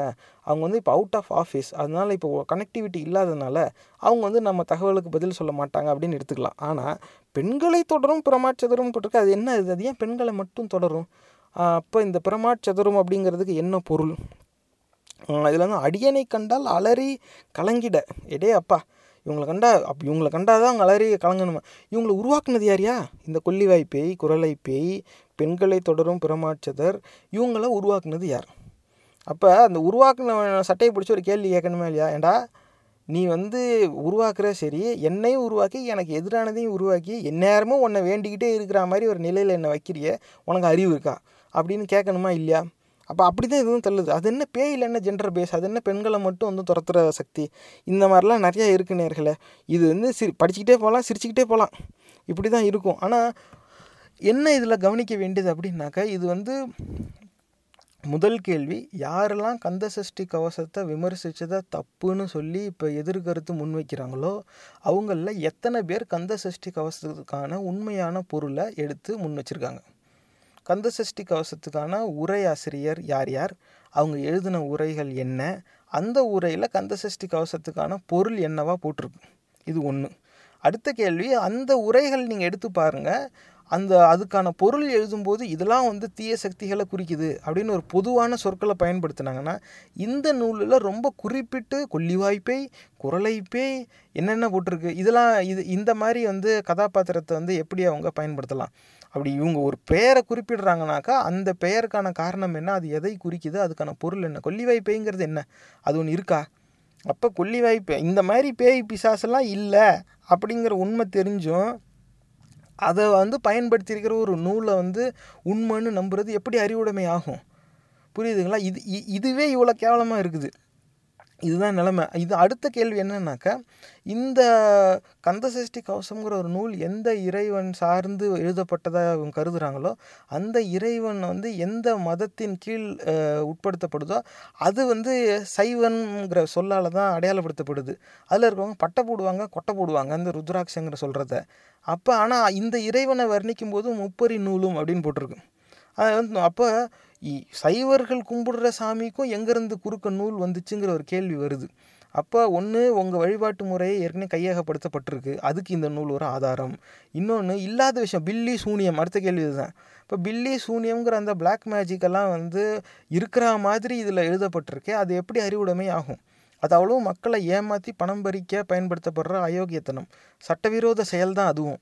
அப்போ அதை வந்து இருக்கு. ஏன்னா அதுலேருந்து என்னை காப்பாற்றுன்னு சொன்னால் அது இருக்குங்கிறது உண்மைங்கன்னு சித்தரிக்கிற மாதிரியில் இருக்குது அது வந்து மக்களுடைய சிந்தனையை வந்து சிதைக்கிற ஒரு விஷயமாச்சு மக்களுடைய கவனத்தை திசை திருப்புற ஒரு விஷயமாச்சு மக்களை எப்படி அதை நல்வழிப்படுத்தும்? இல்லாத விஷயத்த இருக்குன்னு சொல்லி என்னை அதுலேருந்து காப்பாற்று அதாவது எப்படி ஆயிடுச்சுன்னா பிரச்சனையை சொல்லி வந்து என்னை காப்பாற்று அப்படின்னு சொல்ல விருப்பம் இல்லை. இவங்களா ஒரு பிரச்சனையை உருவாக்கி அதுலேருந்து என்னை காப்பாற்றுன்னு இவங்களா ஒரு வரியை எழுதி இப்போ அதை வந்து உண்மைன்னு மக்களை நம்ப வச்சுருக்காங்க. அதனால் நேர்களே சிந்திச்சு பாருங்கள் அடிப்படையில் இவங்களுடைய நோக்கம் என்ன? மதவெறி கூட்டமாக இருந்தாலும் சரி இன்றைக்கு தேதியில் கருப்பர் கூட்டத்தை எதிர்த்து பேசுகிற யாராக இருந்தாலும் சரி அவங்களுடைய முக்கியமான நோக்கம் சாமி கும்பிடுறவங்களுடைய வாக்கு அவங்களோ அவங்களுக்கோ இல்லை அவங்க சார்ந்து இருக்கிற கட்சிக்கோ வரணும். அதுதான் அவங்களோட நோக்கம். அதுக்கு அவங்களுடைய எடுக்கிற முயற்சி எப்படின்னாக்கா இந்த மாதிரியான விமர்சனங்கள் வருவதையே தவிர்க்கணும் அப்படிங்கிற ஒரு சூழ்நிலை உருவாக்க பார்க்குறாங்க. இது வந்து அந்த சப்ரஸிங் ஃப்ரீடம் ஆஃப் எக்ஸ்ப்ரெஷன் ஆங்கிலத்தில் அது அப்படி தான் சொல்லுவாங்க. ஒரு மக்களின் பேச்சுரிமையை வந்து ஒரு சிதைக்கிற ஒரு செயல். இல்லை இவங்க வந்து பேச்சுரிமை சட்டத்துக்கும் அப்பாற்பட்டு செயல்பட்டுட்டாங்க. இவங்க வந்து கொச்சப்படுத்துகிறாங்க இது வந்து உண்மை. ஏன்னா கொச்சப்படுத்துகிறாங்கன்னாவே அது உண்மைக்கு புறம்பானது. அப்போ தான் வந்து அது கொச்சையாகும். ஏன்னா இருக்கிற உண்மையை சொன்னது எப்படி கொச்சையாகும்? அப்போ இவங்க கொச்சப்படுத்துகிறாங்கன்னு நினச்சா அது உண்மைக்கு புறம்பானதுன்னு வச்சுக்குவோம். அப்போ உண்மைக்கு புறம்பானதுன்னா உண்மை என்ன? அதை அவங்க முன் வைக்கட்டும் யாராவது எங்கேயாவது முன் வச்சுருக்காங்களா கிடையாது. க இப்படி ஒரு அச்சத்தை உருவாக்கி நமக்கெல்லாம் ஃபுல் ஃப்ரீடம்லாம் கிடையாது. நீ அந்த மாதிரிலாம் எதுவும் பேசிக்கிட்டு இருக்காத. தேவையில்லாமல் பிரச்சனை வரும். அப்படிலாம் எதுவுமே நடக்காது நேர்களே. இவங்களுக்குள்ளே இவங்களுக்கு இப்போதைக்கு தேவைங்கிறதுக்காக கருப்பர் கூட்டத்தை மட்டும் தனியாக இந்த மாதிரி குற்றச்சாட்டு வைக்கிறாங்க. இதில் வந்து திராவிடத்துடைய உண்மை நிலையும் இதில் வெளியே வருது. நீங்கள் சிந்திச்சு பார்க்க வேண்டிய விஷயம் திராவிட கட்சிகள் வந்து எங்கேருந்து ஆரம்பம்? திராவிட கட்சிகளுக்கு திராவிடர் கழகம்னு பெரியார் தலைமையில் உருவான ஒரு இயக்கம். அது மக்கள் தொண்டு இயக்கம். தேர்தல் அரசியலில் போகக்கூடாதுங்கிறது அவங்க கொள்கை முடிவு. அது பிடிக்காம அவரை எதிர்த்து அங்கேருந்து பிரிஞ்சு வந்து தான் திராவிட கட்சிகளே வந்து உருவாச்சு. ஆக திராவிட கட்சிகளும் பெரியார் உருவாக்குன திராவிடர் கழகமும் வெவ்வேறு. அதான் உண்மை. இவங்களுக்கு ஆரம்பம் வேணால் திராவிடர் கழகமாக இருக்கலாம். ஆனால் அந்த அவங்க கொள்கைக்கு மாறாக இவங்க வந்து தேர்தல் அரசியலில் பங்கெடுத்துக்கணும்னு சொல்லி பிரிஞ்சு வந்து உருவானவங்க. ஆனால் இவங்களுடைய பூர்வீகம் அப்படின்னு கேட்டால் அந்த பெரியார் உருவாக்கிய திராவிடர் கழகம் தான் அப்போ அங்கிருந்து வந்தும் அந்த கடவுள் ஜாதி சமய மறுப்பாளர்கள் கூட்டத்திலேருந்து இவங்க வந்தும் இன்றைக்கி தேதியில் இப்படி ஒரு விமர்சனம் வச்சு இவங்க இவங்க வந்து ந- நசுக்கப்படுகிறார்கள். கருப்பர் கூட்டம் வந்து இப்படி தனியாக நெரிக்கிறாங்க. அவங்க மேலே வழக்கு போட்டு காவல்துறை காவல் நிலையத்தில் போய் சரணடைய வேண்டியதாக இருக்குது இப்போ இது நீதிமன்றத்துக்கும் போயிருக்கோம். அங்கே வழக்கு எப்படி நடக்கும் அப்படிங்கிறத பார்ப்போம் இவ்வளோ பிரச்சனை வருது. நீங்கள் கவலைப்படாதீங்கடா. உங்களுக்கு நாங்கள் உதவுவோம் அப்படின்னு சொல்ல மனசு வரல. இதை சாக்கா பயன்படுத்தி நாங்கள் சாமி நம்பிக்கை உடையவர்களெல்லாம் எந்த விதத்துலேயும் நாங்கள் எதுவும் சொல்ல விரும்பலை. நாங்கள் எட்ட நிற்கிறோம் இதுதான் வந்து திராவிட கட்சியோட உண்மை நிலை. நீ அதாவது நீயும் மக்களுக்கு நல்ல அறிவை கொடுக்க மாட்ட. அந்த நல்ல அறிவை கொடுக்கணும்னு யாராவது ஒரு முயற்சி செஞ்சானா அவனுக்கும் நீ பாதுகாப்பு தர மாட்ட கடைசி அது வந்து இது இதுதான் நேர்களே ஆதாரம். இல்லாத பசிக்கு அன்னைக்கு கிடைச்சது திராவிட உப்புமா தான் தின்ன பிறகு தான் ஏப்பா ஏமிரா பாபுன்னு வருது. இதுக்கு எதுவும் பண்ணுறதுக்கு இல்லை. இந்த நிலையிலையும் வந்து அவங்க அவங்களுடைய பூர்வீகத்தை விட்டுட்டு அவங்க வரலாறு என்னங்கிறத முத் மொத்தமாக அவங்க நிராகரிச்சுட்டு இப்படி செயல்படுறாங்க. காரணம் என்னென்னா அவங்களுக்கும் இந்த சாமி கும்பிட்றவங்களுடைய வாக்கு வேணும். டேய் அது இல்லாத விஷயம்டா அதெல்லாம் பார்க்காதடா. ஏன்னா இந்த மாதிரி இல்லாத விஷயத்த நம்புகிறவங்க கிட்ட போய் நீ இல்லைன்னு சொல்லிட்டா வாக்கு கிடைக்காதுன்னு அவனும் நம்புகிறான் கடைசி வரைக்கும் அப்படி ஒரு அச்சத்தில் தான் வந்து இந்த எல்லா இயக்கங்களும் இயங்குது. இதில் வந்து இனிமேல் வந்து நாங்கள் தன்னம்பிக்கையோடு இருப்போம். நாங்கள் ரொம்ப அப்படியே கான்ஃபிடென்ட்டாக நாங்கள் எங்களோட ஐடியாலஜிஸ் கொண்டு போய் மக்கள்கிட்ட சேர்ப்போம். எல்லாம் ஊரே மாத்திர குரல் யுத்த நீ நிஜமாவே அவ்வளோ தன்னம்பிக்கை உடையவனாக இருந்தால் இல்லாத சாமியே இல்லைன்னு சொல்லி நீ வாக்கு கேட்கணும். ஆனால் நீ அதுக்கு தயங்குற. பூர்வீகம் என்னங்கிறத நீ வந்து மறந்துட்ட. நீ பெரியார் கூட இருந்து பிரிஞ்சு வந்தவன். இருந்தும் அந்த சித்தாந்தத்தின் அடிப்படையில் விமர்சனம் வைக்கிறவங்களுக்கு நீ பாதுகாப்புலாம் தர வேணாம் ஆதரவு கொடுக்குறதையே நீ வந்து நிராகரிக்கிறனாக்க ஒன் உன்னை சார்ந்து உன்- அதான் இந்த கருப்பர் கூட்டம் மாதிரியான நிறைய இயக்கங்கள் இருக்குது இவங்க பெரும்பாலும் பேசுகிறது வந்து இந்த மாதிரியான ஜாதி சமய மறுப்பாளர் அதாவது அம்பேத்கர் மார்க்ஸு பெரியார் இவங்களுடைய கருத்தை தான் எடுத்து பயன்படுத்துவாங்க. அவங்களுடைய அந்த நிகழ்ச்சியிலலாம். அப்போ அவங்க வந்து நேரடியாகவோ மறைமுகமாகவோ திராவிட கட்சிகளுக்கு ஆதரவாக செயல்படுற இயக்கம்னு தான் சொல்லணும். நீ ஆட்சிக்கு வந்தால் நல்லா இருக்கும்னு நம்புகிற கூட்டத்தையே பாதுகாக்க நீ மறுக்கிற. உன்னை நம்புனா மக்களின் நிலை என்ன ஆகும்? இதுதான் வந்து திராவிட கட்சிகளுக்கு முன்னாடி நம்ம வைக்கிற கண்ணோட்டம். அதெல்லாம் அவங்க கண்டுக்கிறாங்களான்லாம் தெரியாது. ஏன்னா நம்ம தமிழில் வைக்கிறோம். அவங்களுக்கு அது புரியுமான்னு தெரியல. ஒரு காலத்தில் தமிழ் அவங்களுக்கு புரிஞ்சிருக்கும். இன்றைக்கி வந்து ஏமிரா பாபுன்னு பேச்ச ஆரம்பித்தா தான் அவங்களுக்கு கேட்கும். அது வேறு கதை.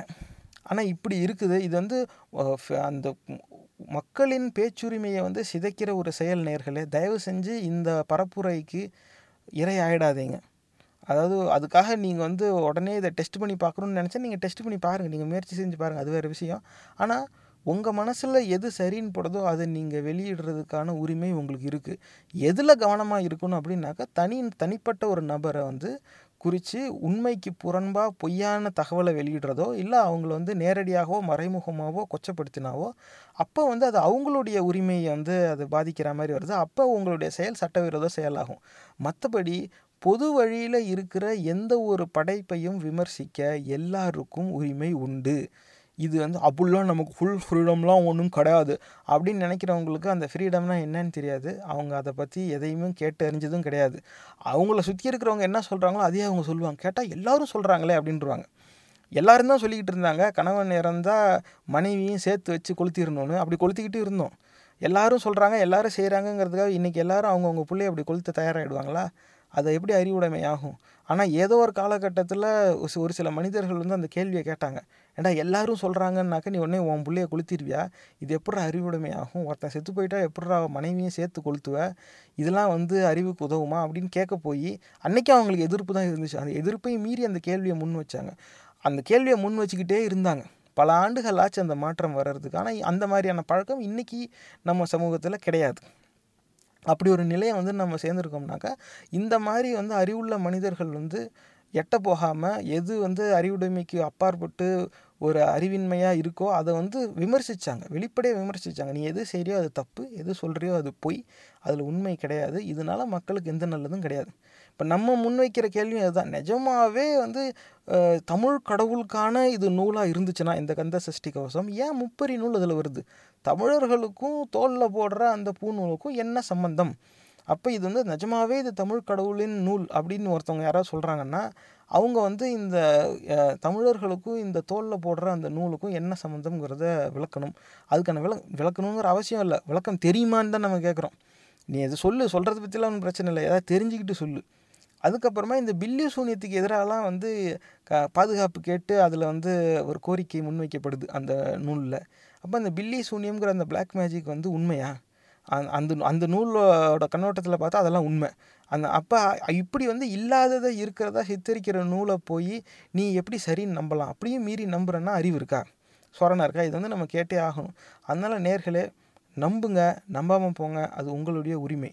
ஆனால் உங்களுடைய நம்பிக்கையை நீங்கள் மற்றவங்க மேலே திணிக்கக்கூடாது. அப்போ அப்போ அப்படி திணிக்கிற நேரத்தில் தான் இந்த மாதிரியான விமர்சனங்களும் முன் வரும். அப்போ நீங்கள் வந்து நம்பிக்கையை திணிக்கிறது உங்களுக்கு சரின்னு பட்டுச்சுன்னா இந்த மாதிரி விமர் ஏன்னா அது உங்களுடைய உரிமை. உங்கள் கருத்தை நீங்கள் முன் வைக்கிறீங்க அப்போ இந்த மாதிரி விமர்சனங்களும் வரும். அதை நீங்கள் பெருசாக படுத்தக்கூடாது பெருசுப்படுத்தக்கூடாது அது நீங்கள் வந்து ஆ ஊன்னு போய் உடனே வழக்கெல்லாம் தொடுக்கக்கூடாது. அது எந்த விதத்துலையும் நியாயம் கிடையாது. அப்படி நீங்கள் வழக்கு தொடுக்கிறதா இருந்தால் அப்படி வந்து இதை வந்து எதிர்க்கணும். இது வந்து தவறுன்னு நீங்கள் அதுக்கு ஒரு எதிர்வாதம் வைக்கிறதா இருந்தால் ஒரு கருத்தியல் ரீதியான ஒரு அறிவுபூர்வமான விவாதத்துக்கு நீங்கள் தயாராக இருப்பவர்களானால் கந்தசஷ்டி கவசத்துக்கான பொருள் என்ன? அந்த ராரா ராரா ரீரி ரீரி டிகு டிகு டகு டகு இதுக்கான பொருள் என்ன? அது வந்து எந்த ox Oxford dictionary Tamil lexicon எதில் எங்கே எழுதியிருக்கு? அந்த பொருளை வந்து சொல்லுங்க. முதல்ல அது அது இவ- இவங்க கருப்பர் கூட்டம் சொன்னது தப்புன்னு சொல்கிற அனைவரும் கந்தசஷ்டி கவசத்துக்கான உண்மையான பொருள் என்னங்கிறத எடுத்து வெளியிடட்டும். அதுக்கப்புறமா சொல்கிறேன் ஏன்னா அதுதானே அடிப்படை. அந்த அடிப்படையில் தானே இவங்க சொன்னது தப்புன்னே நீங்கள் சொல்ல முடியும். அப்படி இல்லட்டினாக்கா உங்களால் அந்த அடிப்படையை உருவாக்க முடியலன்னா கற்பூர் கூட்டம் சொன்னதை நீங்கள் இன்னும் முற்றிலுமாக நிராகரிக்கலை. நீங்கள் வந்து அதை தவறு நிரூபிக்கவே இல்லை. சொல்கிறது யார்? எதை வேணால் சொல்லலாம். நான் கூட சொல்வேன் நியூட்டன்ஸ் தேர்ட்லாம் தப்பு. நியூட்டன்ஸ் தேர்ட்லாம் எந்த விதத்துலையும் உண்மையே இல்லை. இப்போ எந்த அடிப்படையில் நான் சொல்கிறேன் ஏதாவது ஒரு ஆதாரம் நான் முன் வைக்கணுமே. நான் எந்த ஆதாரமும் காட்ட மாட்டேங்க. ஆனால் நியூட்டன்ஸ் தேர்ட்லாம் முழுக்க முழுக்க போய் சும்மா எவனோ ஒருத்தன் சொல்லிட்டாங்கிறதுக்காக உடனே ஏற்றுக்க முடியுமா? அவன் யார் சொல்கிறதுக்கு எனக்கு தெரியும் அந்த லா என்னன்னு. அது அது கிடையாது. நியூட்டன்ஸ் தேர்ட்லாம் பொய். இப்போ இதை நீங்கள் நம்ப தயாராக இருக்கீங்களா? என்னால் ஆதாரம்லாம் காட்ட முடியாது. இதே மாதிரி தான் இருக்குது கந்த சஷ்டி கவசத்தை விமர்சித்ததை ரொம்ப கடுமையாக பேசுகிறவங்கலாம் இருக்காங்க. கந்த சஷ்டி கவசத்தோட உண்மையான பொருள் என்ன? அந்த பொருளை எடுத்து பார்க்குற ஒரு சிலர் நீங்கள் இருப்பீங்கள்ல அந்த பொருளை பார்க்கும்போது பாருங்கள் அதுக்கான அந்த உரை எழுதும்போது பொதுவான சொற்களை பயன்படுத்தி எழுதுவாங்க. இதெல்லாம் வந்து தீய சக்திகளுக்கு எதிராக கேட்குறாங்க தீய சக்திகளுக்கு எதிரான பொதுவான சொற்களை பயன்படுத்துகிறவங்க இந்த நூல் இந்த பாட்டை எழுதினவர் மட்டும் ஏன் கொல்லிவாய் பேய் அப்படிங்கிறார். கொல்லிவாய்னா என்ன? அந்த பேய்னா அது என்ன குரலை பேய்? ஏன் பேய்களில் ஒரு வித்தியாசம்? அதுக்கப்புறமா அதில் பாலியல் வேறுபாடு வேறு. பெண்களை துரத்துறதுன்னு வேற ஒரு தீய சக்தியை வந்து விமர்சிக்கிறாங்க. அந்த பெண்களை துரத்துறது யார்? அவங்க ஏன் பெண்களை மட்டும் துரத்துறாங்க? அப்போ ஆண்களுக்கு சாதகமானவங்களா அவங்க? ஆண்களை வந்து அவங்க துரத்த மாட்டாங்களா? ஆண்களுக்கு வந்து பெண்களுக்கு எதிராக செய்கிற செயல்படுற மாதிரி தான் அதில் இருக்குது பெண்களை துரத்தும் பிறமாற்றதும் அப்படின்னு இருக்குது சரி அது யாரோ? பெண்கள் வந்து துரத்துறாங்க. பெண்களுக்கு எதிரான சக்தி அது ஆண்களுக்கு அப்போ அவங்க நல்ல சக்தியா? இதெல்லாம் வந்து விளக்கணும். ஏன்னா அப்படி அப்படி இல்லாட்டினாக்கா ஆண்களுக்கும் அவங்க தீய சக்தி தான். புரியுதுங்களா? அப்போ ஆண்களுக்கும் தீய சக்தி தாங்கும் போது அது ஏன் பெண்களை மட்டும் துரத்துறதா நீங்களே சித்தரிக்கிறீங்க? அதுக்கு பொருள் என்ன? இப்போ கொல்லிவாய் பேய்கள் எங்கே இருப்பாங்க? குரலை பேய்கள் எங்கே இருப்பாங்க? இதெல்லாம் தெரிஞ்சாலும் சரி அதெல்லாம் வந்து அப்படி சொல்லுவாங்க. ஆனால் இன் ஜென்ரல் அதெல்லாம் வந்து ஒரு பேட் எனர்ஜியை வந்து இண்டிகேட் பண்ணுது. அப்படின்னு சொல்கிற அறிவுகட்ட முண்டங்களோட பேச்சை கேட்டு தயவு செஞ்சு ஏமாறாதீங்க. தயவு செஞ்சு ஏமாறாதீங்க. நீங்கள் சாமி கும்பிடுற பழக்கம் உடையவர்களாகவே கூட இருந்து தொலைங்க. ஒன்றும் பிரச்சனையே கிடையாது. உங்கள் ஆனால் அது தனியாக உங்கள் வீட்டுக்குள்ளே வச்சு நீங்கள் என்னமோ பண்ணிக்கோங்க. அதை கொண்டாந்து இப்படி பொது வழியில் போட்டு மக்களோட மூளையை வந்து மொத்தமாக சிதைக்காதீங்க. இதுதான் இந்த பதிவு மூலமாக நம்ம முன் வைக்கிற வேண்டுகோள். உண்மையான பொருள் என்ன? அது வெளியில் கொண்டு வாங்க. கருப்பர் கூட்டம் சொன்னது ஏன் தப்பு? எப்படி தப்பு? அப்படின்னு விளக்காத வரை அவர்களுக்கு எதிராக நடக்கிற இந்த பரப்புரை வந்து மக்களாட்சி தத்துவத்துக்கு எதிரான சிந்தனை. தயவு செஞ்சு நேர்களை இதுக்கு வந்து யாரும் நம்பி ஏமாந்துடாதீங்க காரணம் என்ன? இவங்க ஒரு அச்சத்தை தான் விதைக்க பார்க்குறாங்க இப்படியே நீங்கள் ஒரு ஒரு நூலாக எடுத்தீங்கன்னு வச்சுக்கோங்களேன் இதில் வந்து இந்த ஆண்டாள் அப்படிங்கிற ஒரு கதாபாத்திரத்தை வச்சு ஒரு சர்ச்சை வந்துச்சு. சில ஆண்டுகளுக்கு முன்னால் கவிஞர் வைரமுத்தை வந்து எல்லோரும் பயங்கரமாக திட்டினாங்க. அப்போ நீங்கள் அந்த நூல் எடுத்து பாருங்கள் இது இது- இது ஒரு காரணம். சார்வம் இருக்கிறவங்க எடுத்து பாருங்கள் நாங்கள் அது ஏற்கனவே எடுத்து பார்த்துட்டோம். அதுலேயும் இதே மாதிரியான கொச்சையான பொருள் உள்ள வரிகள் வந்து அட அடக்கமாக இருக்குது நீங்கள் வந்து நாங்கள் சொல்கிறோங்கிறதுக்காக நம்பாதீங்க. அதை எடுத்து பாருங்கள் உங்கள் அறிவுக்கு அது கொச்சையாப்பட்டு படுமையானால் நீங்கள் அதுக்கப்புறமா சிந்திச்சு பாருங்கள் ஆனால் அது கொச்சை கிடையாதுன்னு உங்களுக்கு தோணுச்சுன்னா ஏன் கொச்சை கிடையாதுங்கிறதுக்கான காரணம் உங்களால் விளக்க முடியுமா? அந்த மாதிரி நூல்கள் அந்த காவியங்களுடைய உரை யார் எழுதியிருக்காங்களோ அந்த உரையாசிரியர்கள் அதுக்கான விளக்கத்தை கொடுத்துருக்காங்களான்னு பாருங்கள் எங்கேயுமே கிடையாது. காரணம் என்னென்னா கொல்லிவாய் பேய் அப் இ- இந்த சொல்லை பயன்படுத்தினவங்க அந்த கொல்லிவாய் பேய்க்கு ஒரு பொதுவான பொருள் கொடுக்க வேண்டிய அவசியம் என்ன? அடுத்து குரலை பேய்னு இருக்குது அப்போ அந்த பேயிலே பல வகை இருக்குது போல் அதில் அந்த ரெண்டு பேயை தான் குறிப்பிடுறாங்க. இப்போ இன்னும் எத்தனை வகையான பேய்கள் இருக்குங்கிறது நமக்கு தெரியாது. இதெல்லாம் வந்து கவனிக்க வேண்டிய ஒரு விஷயம். அது ஏன் குறிப்பாக இந்த ரெண்டு வகை பேய் மட்டும்? இப்போ பேய்களில் எத்தனை வகை இருக்குது ஏன் அந்த கந்தசஷ்டி கவசம் எழுதினவர் இந்த ரெண்டு பேயை மட்டும் எடுத்துக்கிட்டார்? இது வந்து அது அது அப்போ இந்த சாமிக்கிட்ட இந்த ரெண்டு பேயை பற்றி கேட்கணும் இப்போ மற்ற பேய்கள்கிட்ட மற்ற சாமிக்கிட்ட தான் போய் கேட்கணும் இது என்ன இது? அரசாங்க அலுவலகங்களில் போய் எப்பா இதுனாக்க இந்த துறையில் இருக்க அலுவலகத்திட்ட போய் நீ மனு கொடு. இந்த பிரச்சனைனாக்க இந்த துறைக்கு போகணும். அந்த துறையில் கேட்கக்கூடாதுங்கிற மாதிரி இருக்குது இதெல்லாம் வந்து அறிவுடைமையாக எப்படி உங்களுக்கு தோணுது? இது எப்படி அறிவுடைமை ஆகும்? அவ இல்லாத விஷயத்த வந்து இருக்கிறதா சித்தரித்து உங்களை ஏமாத்துறதோட முக்கியமான நோக்கம் அந்த தட்டுலையும் உண்டியல்லையும் உங்கள் பணம் போகும். செருப்புக்கு நீங்கள் டோக்கன் வெளில போட்டுடணும் அதுக்கப்புறமா பூஜா கிட்டுன்னு ஒன்று வெளியில் வாங்கணும். அங்கே வாங்குற கிட்டை தான் அவன் எடுத்துக்குவான். நீங்கள் வீட்டில் இருந்து பழம் தேங்காய் கொண்டு போனால் வாங்கிக்க மாட்டான். அதுக்கப்புறமா உள்ளே போனால் அர்ச்சனைக்குன்னு ஒரு டோக்கன் ஒன்று இருக்குது இந்த அப்புறம் அதுலேயே ஸ்பீடு தர்ஷன் அப்படின்ட்டு இருக்குது டே அப்பா இப்போ வந்து இறைவனை பார்க்குறதே விறுவிறுன்னு பார்க்கலாம். அது எப்படின்னா குறுக்க ஒரு படிக்கட்டு போகும். அந்த படிக்கட்டில் போய் எல்லாரும் போகிற வரிசையிலேயே குறுக்க சேர்த்து விடுவான். அவ்வளவுதான். அப்போ அந்த மாதிரி ஸ்பீடு தர்ஷன் தனியாக ஒரு டிக்கெட் இருக்குது அதை வாங்கிக்கலாம். இது இவ்வளவும் நீங்கள் வந்து அப்புறமா உங்கள் முன்னாடி வந்து காட்டுற தட்டுலேயும் நீங்கள் பணம் போடணும். இது வந்து ஒரு மதம்னு இல்லை எல்லா மதத்தில் இருக்கிற ஆலயங்கள்லேயும் இந்த மாதிரி தட்டு வாலி கூடை இது எல்லாத்தையும் கொடுத்து வந்தால் பணம் போடு. மக்களுடைய பணத்தை வாங்குறதுக்காக நடத்தப்படுற வணிக வளாகங்கள் அது. அதுக்காக வ- உருவாக்கப்பட்ட சிந்தனை தான் இது. இந்த மாதிரி ஒரு கொடுமையெல்லாம் வந்து சரின்னு ஏற்றுக்கிற ஒரு சிந்தனை எப்படி மதமாகும்? அதுக்கு தலைமை எப்படி ஒரு இறைவனாகும்? சிந்திச்சு பார்க்க வேண்டிய விஷயம் நேர்களே. அதனால் கருப்பர் கூட்டம் குழுவுக்கு வந்து நம்ம நிகழ்ச்சி சார்பாக சொல்லிக்கிற விஷயம் ஒன்று தான் தயவு செஞ்சு உங்களுடைய இந்த சமூகத்தெண்ட இந்த நாள் வந்து நிறுத்திடாதீங்க உங்களுடைய தொண்டு வந்து இந்த சமுதாயத்துக்கு கண்டிப்பாக தேவை. மேலும் மேலும் இந்த மாதிரியான காணொளிகள் நீங்கள் போடுறபடியே இருங்க. என்ன ஒரே ஒரு வேண்டுகோள் வைப்போம் அப்படின்னாக்க நிறைய விதத்தில் வந்து இந்த மாதிரி விமர்சனங்களை முன் வைக்கலாம். இப்போ இன்னும் கொஞ்சம் ஆழமாக போய் அறிவுபூர்வமான விமர்சனங்களையும் நீங்கள் முன் வச்சிங்கன்னா உங்களுடைய காணொளிகள் வந்து இன்னும் நிறைய பேரை போய் சேரும். ஏன்னா இது இப்போ இந்த நாங்கள் கே இந்த பதிவில் நம்ம கேட்ட கேள்வியில் சில கேள்விகள் வந்து நீங்கள் இன்னும் கேட்கல. இப்படிலாம் இருக்குது அது என்ன ரா ரா ரா ரீ ரீ ரீ டிகு டிகு டகு டகு அதுக்கெலாம் வந்து பொருள் வந்துச்சுனாக்கா ஏன்னா நம்ம நம்பாதவங்க நம்ம விட்டுறலாம். அது வேற கதை. நம்புறவன் இருக்கான்ல அவனுக்கு டகு டகுவோட பொருள் கிடைச்சா அவனுக்கு நல்லது தானே? டிகு டிகுவோட பொருள் கிடச்சிதுனாக்கா நம்புறவனுக்கு நல்லது தானே? ரா ரா ரா ரீரி ரீ ரீ ரீ ரீ. அதுவும் கொல்லிவாய் பேயும் ஏன்னா குரலை பேயும் வந்து ப்ரொஃபைல் பிக்சரை எப்படி வாட்ஸ்அப்பில் டிபி எப்படி வைக்கும் அப்படிங்கிறதெல்லாம் தெரிஞ்சால் நம்புறவங்களுக்கு நல்லது நடக்கும். அந்த கண்ணோட்டத்தில் நீங்கள் வந்து இனிமே இந்த மாதிரி விமர்சனம் வைக்கிற எந்த நிகழ்ச்சி எந்த காணொலியாக இருந்தாலும் கூட கொஞ்சம் அறிவுபூர்வமான விமர்சனத்தையும் அதில் கூட சேர்த்து வச்சீங்கன்னாக்க இந்த மாதிரி நியாயமான சிந்தனையுடைய மனிதர்களும் நம்ம சமுதாயத்தில் இருக்காங்க. அவங்களும் கேட்பாங்க. இதில் வந்து வெறும் நம்பாதவங்களுக்கு மட்டுமே ஒரு மகிழ்ச்சி தரக்கூடிய ஒரு நிகழ்ச்சியாக வச்சு என்ன பயன்? இவனுக்கு தான் உண்மை தெரியுமே. இவனை இப்போ இப்போ சந்தோஷப்படுத்தி என்ன பயன்? நம்பி ஏமாந்தவங்கள அந்த கொடுமையிலிருந்து மீட்டு கொண்டு வர வேண்டிய பொறுப்பு நமக்கு உண்டு.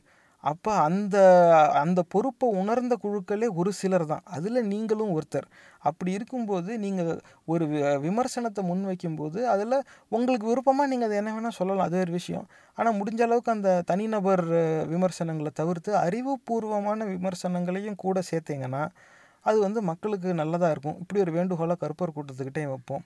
ஆனால் மற்றபடி உங்களுடைய இந்த சமூக தொண்டுக்கு மக்கள் சார்பாக நன்றி.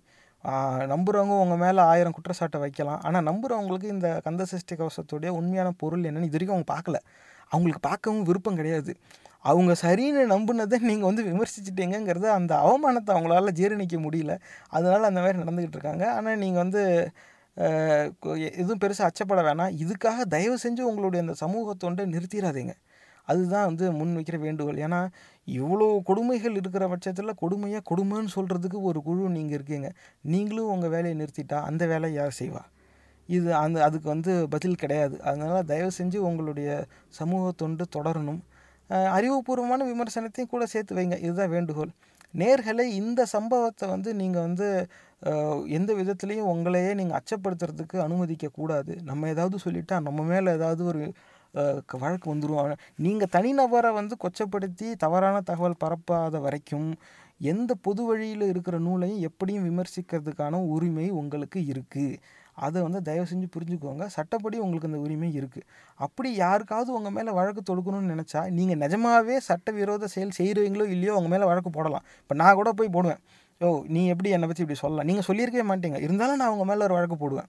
அது நீதிமன்றத்துக்கு உங்களை அலக்கடிப்பேன். அப்போ அங்கே ஆனால் அந்த வழக்கு போட்டேன்னா நீங்கள் வந்து என்னை கொச்சப்படுத்தினீங்கிறதுக்கான ஆதாரத்தை நான் வழங்கணும். அப்படி ஆதாரம் வழங்காத பட்சத்தில் நான் உங்கள் மேலே தொடுத்த வழக்கு நிற்காது அது வந்து தள்ளுபடி செய்யப்படும். இவ்வளவு தான் அதனால் வழக்கு வந்தாவே வந்து குற்றம் சாட்டப்பட்டவர்கள் குற்றம் தான் செஞ்சாங்கங்கிறது உண்மை கிடையாது. அது இப்படி ஒரு கண்ணோட்டத்தை இது வந்து ஒரு ஐடியாலஜிக்கல் வார்ஃபேர் ஒரு ஒரு ஒப்பீனியனை மட்டுமே இவங்க ஃபார்ம் பண்ணி அது மூலமாக மக்களுடைய அந்த சிந்தனையை சிதைச்சு அவங்களுக்கான ஆதாயத்தை பெறறதுக்காக ஒரு முயற்சி தான் இது. அதில் குறிப்பாக இதில் என்ன ஆயிடுச்சுன்னா தமிழ் கடவுள் அப்படின்னு சொல்லிட்டாங்க. எப்படி முப்பரி நூல் போட்டால் சாமி தமிழ் கடவுள் ஆனாருங்கிற ஒரு கேள்வி இருக்குது இது வந்து நாமெல்லாம் தமிழர்கள் தமிழ் தேசியம்னு பேசுகிறவங்க அதை வந்து விளக்கணும். இப்போ அதுக்கு ஒரு இப்போ வித்தியாசமான ஒரு உரை ஒன்று வரும் பாருங்க. முப்பரி நூலுங்கிறது பூநூலை குறிக்கலை. அது வேற எதை குறிக்குதும்பாங்க. இப்போ ஏதாவது ஒன்று குறிச்சிட்டு போகுது. ஆனால் எதை குறிக்குது? இது வரைக்கும் யாருமே அதை சொல்லாமலே இருக்கிறது எப்படி அறிவுடைமையாகும்? ஆனால் உண்மையான பொருள் என்னங்கிறதே வெளியிடாமல் கருப்பர் கூட்டத்தை மட்டும் குற்றம் சாட்டுறது எப்படி நியாயமாகும்? சிந்திச்சு பாருங்க நேர்களை. இந்த பதிவு உங்களுக்கு பிடிச்சிருந்தா தயவு செஞ்சு சமூக வலைத்தளங்கள்ல இதை பகிர்ந்துக்கோங்க. மறக்காம சும்மா மூவிஸ் ஃபேஸ்புக் பக்கத்தை லைக் பண்ணி தினசரி செய்திகளோட நகைச்சுவையான கண்ணோட்டங்களை பார்த்து மகிழுங்க. இந்த நிகழ்ச்சி உங்களுக்கு ஏதாவது ஒரு வகையில உதவிருக்கும்னு நம்புறோம். சும்மா ப்ரொடக்ஷனோட பகுத்தறிவு பாட்காஸ்ட் பொறுமையோட கேட்டதுக்கு நன்றி.